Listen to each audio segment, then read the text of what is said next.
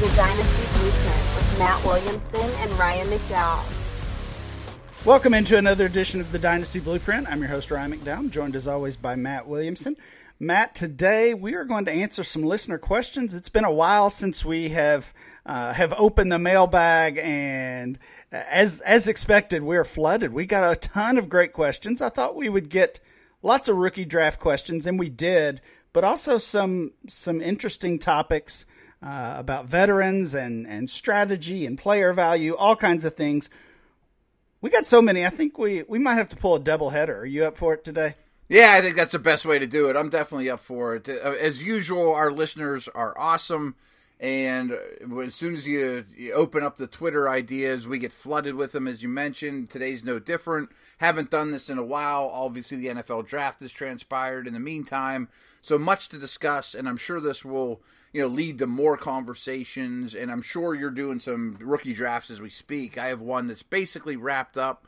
And then my Superflex one, I only have one Superflex league, is kind of right in the heart, right in the middle of it all, and I'm making moves left and right. So it's been a blast.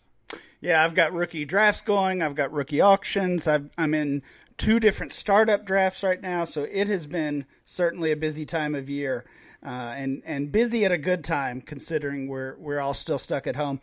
Just to give a little insight into our schedule this week, we're going to do a ton of shows. We're going to record two listener questions episodes. Those will be out about the same time. We're going to start back our rookie profile series with Ray Garvin. Ray will be coming on to take another deep look at one of these rookie prospects. We did this entering the draft for weeks and weeks, months even, leading up to the NFL draft. And now that we have this final piece of information with the NFL draft, the team situation, the draft capital, we will have an even clearer picture of exactly what to expect from these rookies. And then finally, we're going to have the man himself, Evan Silva, on to talk rookie rankings as well. That'll be later in the week, kind of a bonus show for this week. Matt, let's get to it with the listener questions. And the first one I think is just perfect for you. It comes from Andrew, and Andrew says, who will play longer from today, starting today, from this point on?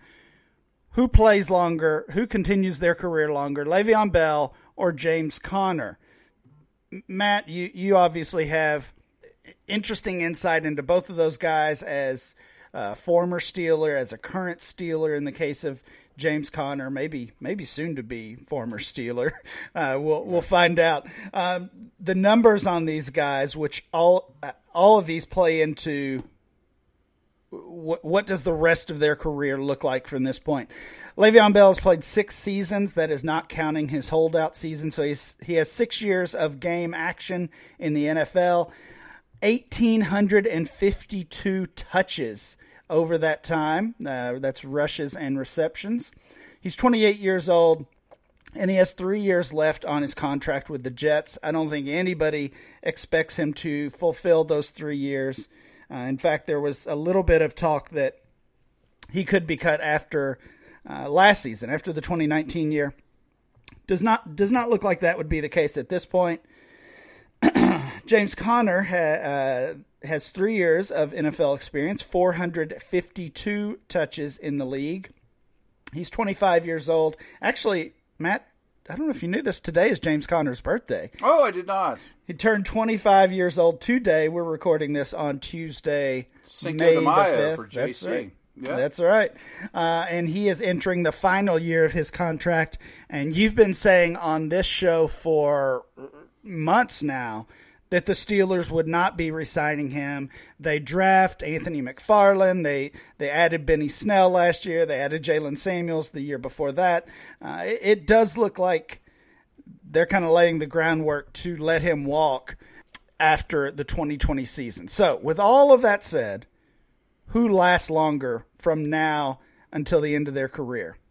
Very hard question, because running backs don't last long, and they've both had a fair amount of wear and tear and injuries and sitting a year out, I mean, oddly enough, and even a Lev Bell suspension and overcoming cancer. I mean, so there's a lot of obstacles going against these guys. I wanted to get your opinion on Lev Bell, though. I mean, I look at the Jets and think, Their offense is going to be better this year. I mean, I like the two rookies they added, but mostly I'm just a Darnold believer. And I know their offense was horrendous last year, but a lot of that was non-Darnold time. And I look at Bell and think Perine, who they drafted, is kind of a nice sleeper for rookie drafts, that he may end up being a prominent member of that team. But the reality is it's Bell's backfield. So, like, for redraft reasons, I think Bell's a sneaky value still, even at his age, because I think he's going to be a pretty accomplished receiver as well. Do you agree with that for the short term on Lev? Yeah, I think so. There's been so much anti-Jet talk really since Adam Gase took over, and I mean, I've had my own share of that, just concern about any of their players. That I think most of the players on this offense, we're seeing it with Denzel Mims in rookie drafts. We're seeing it with Le'Veon Bell and Sam Darnold in startup drafts or in trade value. Their value has been depressed all across the board. The other thing that, I don't know, Matt, maybe it factors in, maybe it doesn't, but it's at least noteworthy, I would think, is that the Jets signed Frank Gore today. Oh, so yeah. So there's Frank Gore, there's Le'Veon Bell, there's LaMichael Perine. That backfield got crowded pretty quickly after, you know, a week ago or 2 weeks ago prior to the draft, we were saying it's Le'Veon Bell and not much else. And now there's not necessarily competition. I don't think either one of those guys are going to take his job, but they are going to at least spell him, which nobody could really do last year.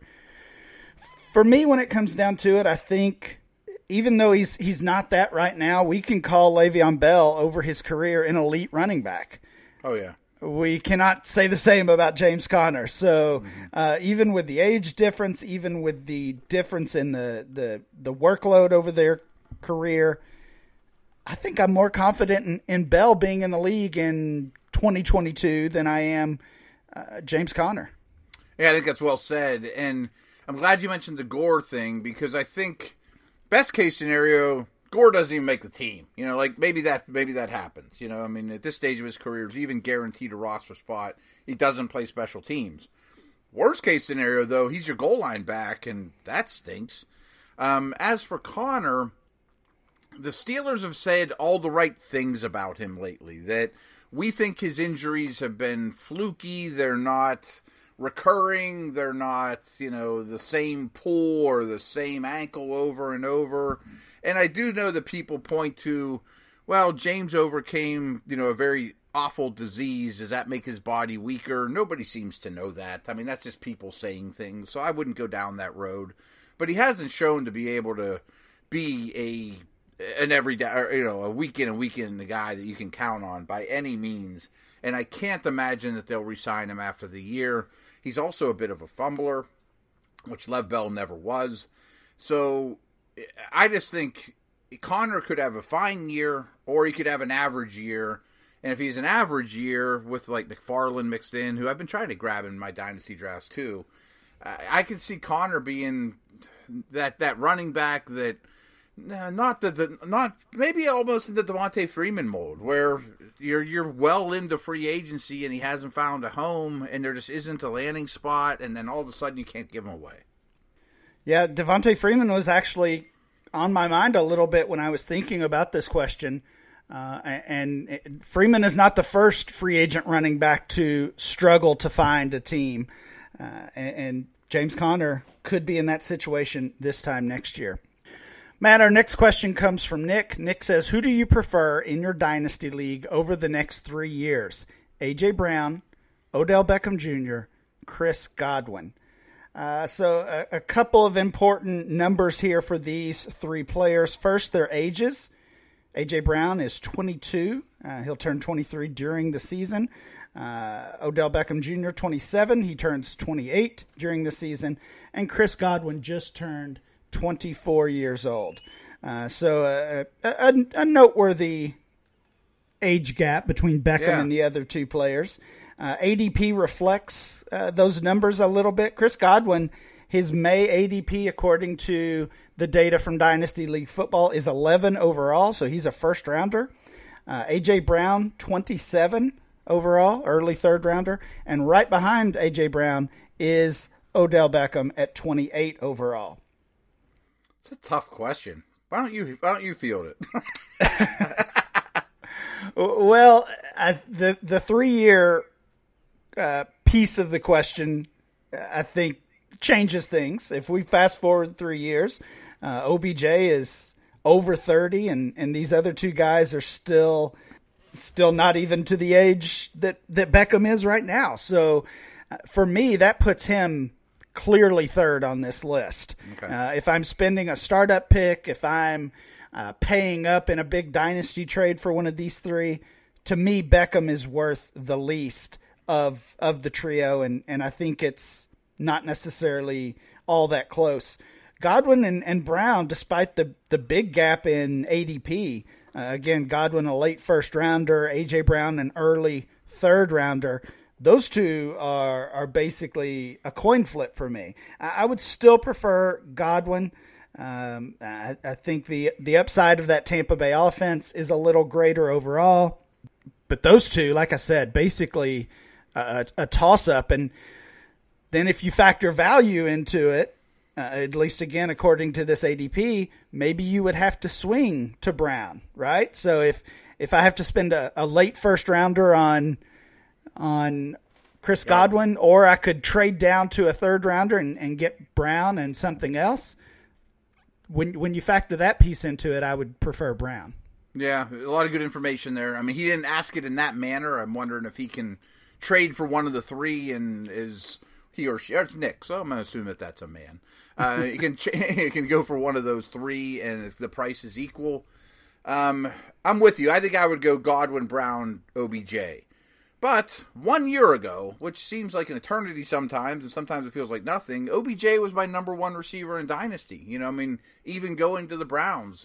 And I think at his best, and I don't think he was healthy much last year. I believe that. I think his best football was not played last year, and I think when he's at his best, he's the hardest guy to cover of these three. He's the best football player of these three, but he's coming off a down year, and the age thing, like you mentioned, has to make him three. Brown, to me, of course, is the best of the rookie receivers, and I love him, but I have two minor concerns in that I think every team now will scheme his way. You know, like early in the year, him and Corey Davis might be equal. Now it's going to be, you're the number one. And is he going to have that juju year where it's hard being the number one? You know, like I'm not used to this attention in year two. And as great as he is, I don't know that he's going to bust 70 and 80 yarders after the catch like he did as a rookie. You know, like that's a little fluky for me. And therefore, I'm going to take Godwin. I think he's the most in his prime. I think he's an all-around great receiver. I think he's in for a huge year with Brady. And I guess I'm having a hard time finding negatives for him, except for maybe he doesn't know who his quarterback is 2 years from now, certainly 3 years from now. Yeah, all fair points. Next question comes from Aaron. Aaron says, what are we doing with Cam Newton? Is he going to sign somewhere? Do we try to move him for a pick or a different piece, or just hold and hope for the best? And then he throws in, he's not going to be the next Kaepernick, is he? I don't think so. I think he'll land a job, and of course, different situations coming into play between Cam Newton and Colin Kaepernick, for better or worse, I guess. Mm-hmm. With Cam Newton's situation, first of all, I would say I wouldn't go out and sell him. I don't think you're going to get much. Certainly in a one quarterback league, I honestly, old. Yeah, in a one quarterback league, you're probably not even getting a third round pick. So I would certainly hold him there. I would also hold him in a super flex league, because the day he signs, honestly, even if he settles for a backup job, I think he has more value than he has right now, when there's a little bit of uncertainty if he's even going to play. As far as potential landing spots for him, it's obviously getting very thin. You look at the Raiders and the Bears enter the offseason with quarterback concerns. Potentially, they both I don't want to say they address those because I think they still have questions, but the Raiders signed Marcus Mariota. The Bears trade for Nick Foles. Now instead of having one iffy quarterback, they each have two iffy quarterbacks, and that probably just means they're not going to make a play for Cam Newton. We saw the Chargers and the Dolphins both draft a quarterback in the top six. They both have a veteran with Tyrod Taylor in L.A., Ryan Fitzpatrick in Miami. I think that eliminates the combination of the veteran and the rookie eliminates those two from contention for Cam Newton. I think that leaves four possible landing spots. The first one, and the one that I think would probably be the best, I don't know. This was tough, I guess. But Denver Broncos. They've got Drew Lock. Yeah. Now, I've seen plenty of Denver people, both media and fans, say this is not going to happen. Drew Lock is our guy, and I'm just going to take their word for it. They know their team better than I do. It seems like from the front office down to the average fan, they are sold on Drew Lock as their quarterback. So I think while they could be viewed as a possible landing spot or maybe they have a quarterback hole, I don't think they view it that way. The Jaguars, we know the story there. Gardner Minshew, nice rookie season, a surprising rookie season. They dump Nick Foles, wisely got out of that contract. I think that could be a landing spot, but I also think they're just set on losing in 2020 and really, I don't think even if Minshew flops, I don't think Cam Newton would be a fit there. The Redskins spend the high pick on Dwayne Haskins a year ago. They make the coaching change. There's even been a lot of Alex Smith talk lately. They sign Kyle Allen, former quarterback with Ron Rivera down in Carolina. So I don't know about that one either. I'm guessing that would not work. I don't know what kind of relationship Newton had with Rivera. It seemed to be pretty positive. And then, of course, the last option is the New England Patriots, and that's probably the one we could say is the best. They've got Jared Stidham right now. They did not draft a quarterback, surprisingly. They didn't sign a quarterback in free agency outside of Brian Hoyer. I don't think Cam definitely necessarily fits what we've seen Bill Belichick do, but I also think Bill Belichick can do whatever he needs to as far as schemes and overall offense to fit his quarterback. There was a lot of Andy Dalton talk to New England, Matt, and we know that did not work out as Dalton landed in Denver. What do you see for Cam Newton? Those are the four. Unless he waits and someone gets hurt and then all of a sudden his phone lights up. Yeah. But if we don't have preseason, who's going to get hurt? Remember when Bradford got traded to Minnesota? I mean, I think he's going to be patient, and if none of those happen by now, I don't expect them to happen this week or soon, but then again, it could happen tonight.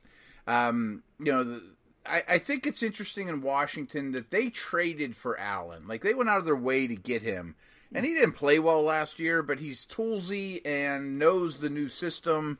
They like him. I think they might be done. And I've often the whole Brady saga, the thing that intrigued me the most was what's Belichick going to do as a replacement? And I thought he might go get an athlete and say, I hate playing against Lamar Jackson. I want a version of that. But I think they really do like Stidham. I don't think that's a smokescreen. I think they're going to play defense, develop a quarterback, and go from there. So I don't see the ideal landing spot. I mean, the teams you mentioned are great. One of my shocks of the offseason is Denver didn't add some kind of quality backup, that they're that far in the deep end on Lock, that they're totally in and are supporting him with great weapons. So I just don't see it now. I mean, I don't see the answer. I didn't see Dalton going to the Cowboys either, but that kind of made a little bit of sense after the fact.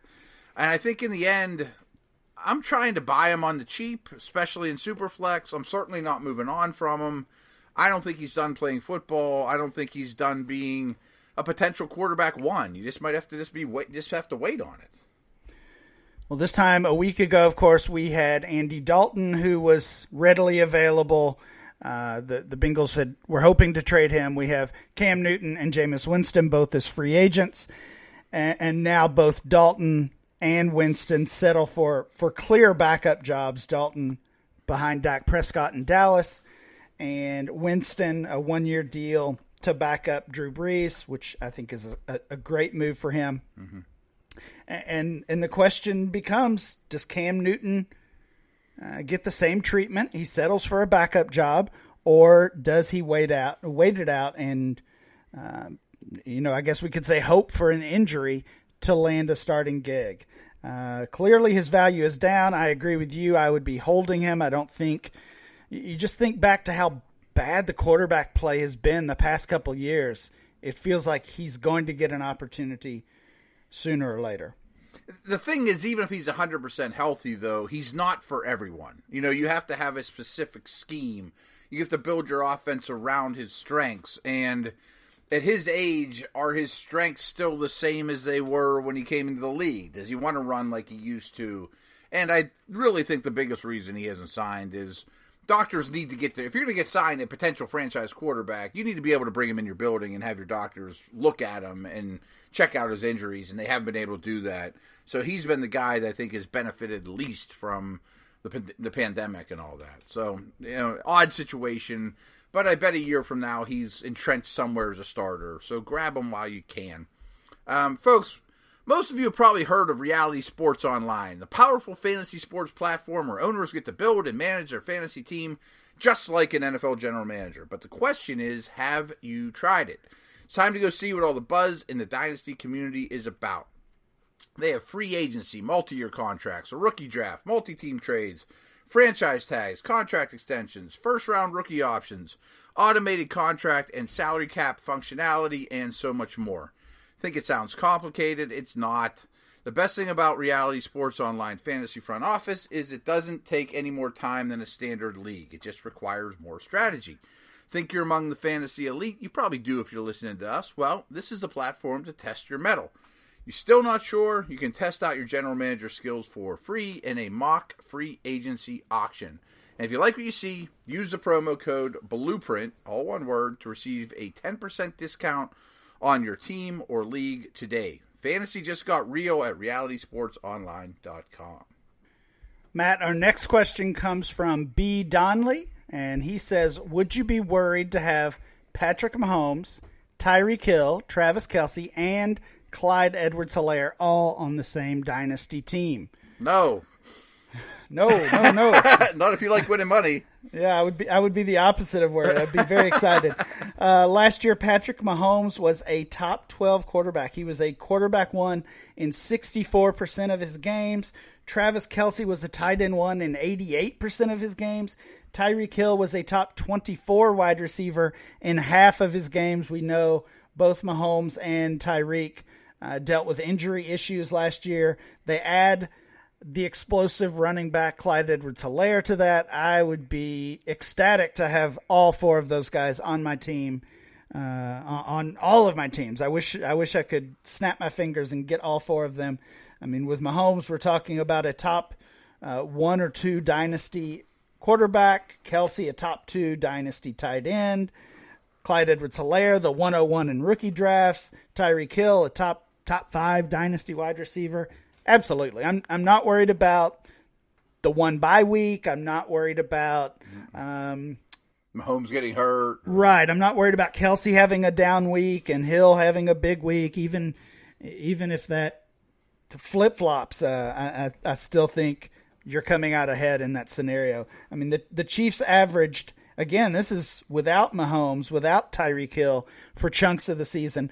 They still averaged 30 points a game last year, second best in the league behind only the Ravens. So absolutely not. Would love to have all four of those guys on my roster. Yeah, I don't know what else to add to it. I mean, I think they're going to score 30 to 50 points a game. That's a lot of touchdowns to go around. It's a lot of yardage to go around. Even if disaster would strike and Mahomes were to go down, I still think Andy Reid gets points out of this offense. They're a little bit, they're not all the exact same age that they're all going to fall off a cliff together. I mean, so I don't have any problems with that. And heck, you can give me Mecole Hardman in the mix too. That's right. Yeah, give me all the Chiefs. I'll take them all. Yeah, I'll pick Watkins too. Right, why not? B. Donnelly also had a question about a former Chief, Kareem Hunt. He said, what are your views on Kareem Hunt? Should I hold? It's hard to sell because his value is pretty low.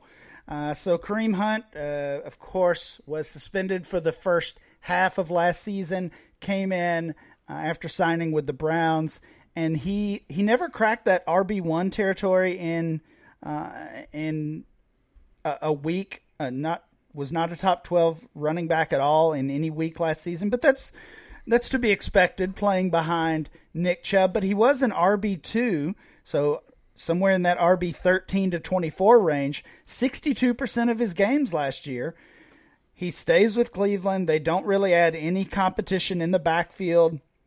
We can expect it to be kind of a repeat of what we saw the second half of last season, where Chubb is the starter and he's going to be the primary ball carrier, but it's Kareem Hunt who's getting the targets. Looking at some recent trades, because B. Donnelly mentioned the value was pretty low, I felt that way as well. I think there were a lot of people who were disappointed Hunt did not get a starting job, but personally, I never saw that coming. I thought he would actually stay with the Browns, considering his contract and considering his history as well. Some recent trades I pulled from the Dynasty Trade Finder at DLF, Kareem Hunt for the 2.01 and 2.08. So you're selling Hunt for the 13th overall pick. We're talking Michael Pittman or T. Higgins or Henry Ruggs or Denzel Mims, plus the 2.08, the later second rounder. I think I would sell Hunt for that price. Matt, what do you think? What was the deal again? 2.01 and 2.08 for Kareem Hunt.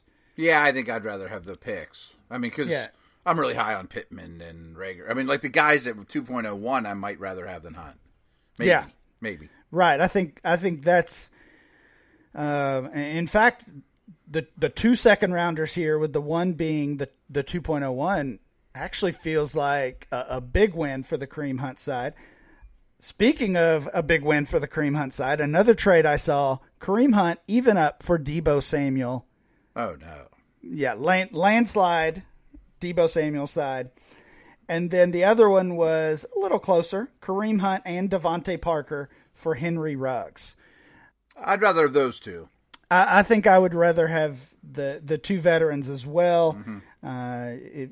But again, that just kind of goes to show you his current value. So kind of all over the place, which makes sense. Right. It really does, because there are so many widely varied views of Hunt and his value. And again, all of those trades are within the past 2 weeks or so. Do you agree that he's one of these rare backs that, if everybody's healthy, is a flex week to week, and if Chubb goes down, he's a top 5, 6, 7 guy?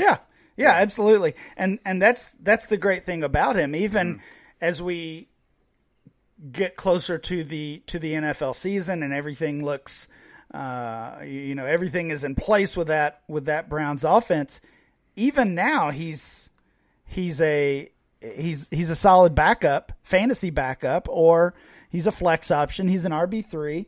You can stick him in your lineup in a PPR league where he is going to see those targets, and you can get that fantasy production from him. So based on the trades I'm seeing, I don't necessarily know that Kareem Hunt is being undervalued. I think his value might be back on the upswing after the initial free agency disappointment. But if I have him, I'm certainly not panic selling him or anything like that. Let me give you three rookies. Would you rather have Hunt or Keyshawn Vaughn? Yeah, that's really a toss-up for me. I would probably take... I think I would probably take Hunt there still. That's close for me. Yeah, I'm still not sold on Keyshawn Vaughn. Hunt over A.J. Dillon. Yes. Hunt over Ayuk. Again, that's the range that we're talking about, the 2.01. I'd probably take Hunt there. Okay. Yeah, so that's about where he's at. That makes sense to me. Late first at the best, I'd give up, if you love him. Right, right.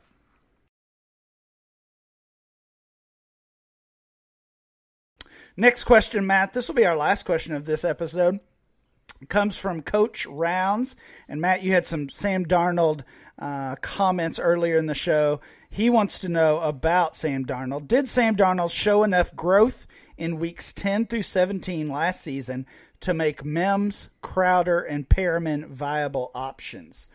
So Sam Darnold had a rough start to his 2019 season. Got mono and somehow missed multiple weeks with that. I don't know. Still a little bit of uncertainty around that whole story. Just kind of seemed very weird. But regardless, missed a big chunk of the first half of the season. Comes back and from week 10 to 17, as Coach Rounds mentioned, played really well. Over that time, he averaged 20.8 fantasy points per game. He was the quarterback 8. Over that span, again, that's weeks 10 through 17. Just for reference, weeks 1 through 9, most of that time, honestly, he was not even on the field. But in the games that he did play that first part of the season, he averaged just 14.6 points, fantasy points per game. So a big jump up in the back half of the season. Matt, you've already told us you are a Darnold supporter. It's basically a question for me of, can the growth and the improvement of Sam Darnold outweigh the decisions and the head coaching of Adam Gase in that offense? And what do we think about Denzel Mims, Jamison Crowder, Brashad Perriman as fantasy options? I'm quietly intrigued by the whole passing game, including Herndon. I think grab Herndon while you still can. I liked him a lot a year ago. Wasn't his fault that his stock has fallen in the last 365 days. I'm a big Darnold fan. I know Gase is an oddball and not easy to like, but I think he knows offense. I think he knows how to design offense, make life easier on a quarterback, develop a quarterback. I trust those aspects of Gase. And I put this crazy spreadsheet together for NFL reasons, not fantasy, of a lot of hidden stats and yardage and things like that. And the Jets really were one of the teams that popped for me, in that, people forget they were 7-9 last year. I mean, they do not seem like a 7-9 team, and almost, I think they lost every game that Darnold didn't play, and they had the worst yards per play on offense. I gotta think that goes up. I mean, most of that was the Falk games, which were just horrific. They were, according to Football Outsiders, the most injured team in the entire league. Is that going to keep up? I mean, they had some of the absolute worst starting field position in the league. They were minus 203 in terms of net penalty yards throughout the year. That'll probably get closer to 0. So there was a lot of things working against the Jets, and some of them were self-inflicted. Don't get me wrong. I mean, some of it's just bad football. But I think a lot of it was when Darnold wasn't in. Yeah, and most of that success, you mentioned them getting near 500 by the end of the season. Most of that success did come in the back half from week 10 on, when Darnold was healthy and, back to 100%, I guess. So I think there is hope, certainly for Mims' case as a rookie coming in. All three of those guys, Mims, Perriman, and Crowder, they're very easy to acquire, especially the two veterans right now. So if you're looking for that, again, that flex option, that bye week starter, those are guys worth gambling on. Do you agree on Herndon? Would you be targeting him a little bit? Yes, I would agree on Herndon, actually. I mean, we saw Ryan Griffin have a lot of success in that offense, so much so that he got a new contract. I think a lot of people thought that was bad news for Herndon, and I get that perspective, but I still a lot to like about Herndon. Like you said, it was mostly injuries that took its toll on him. I hear. All right, Matt, great show, great insight into all of these questions. We've got a few more we're going to cover on the next episode. Thanks for listening. We'll be back next time with more Dynasty Blueprint.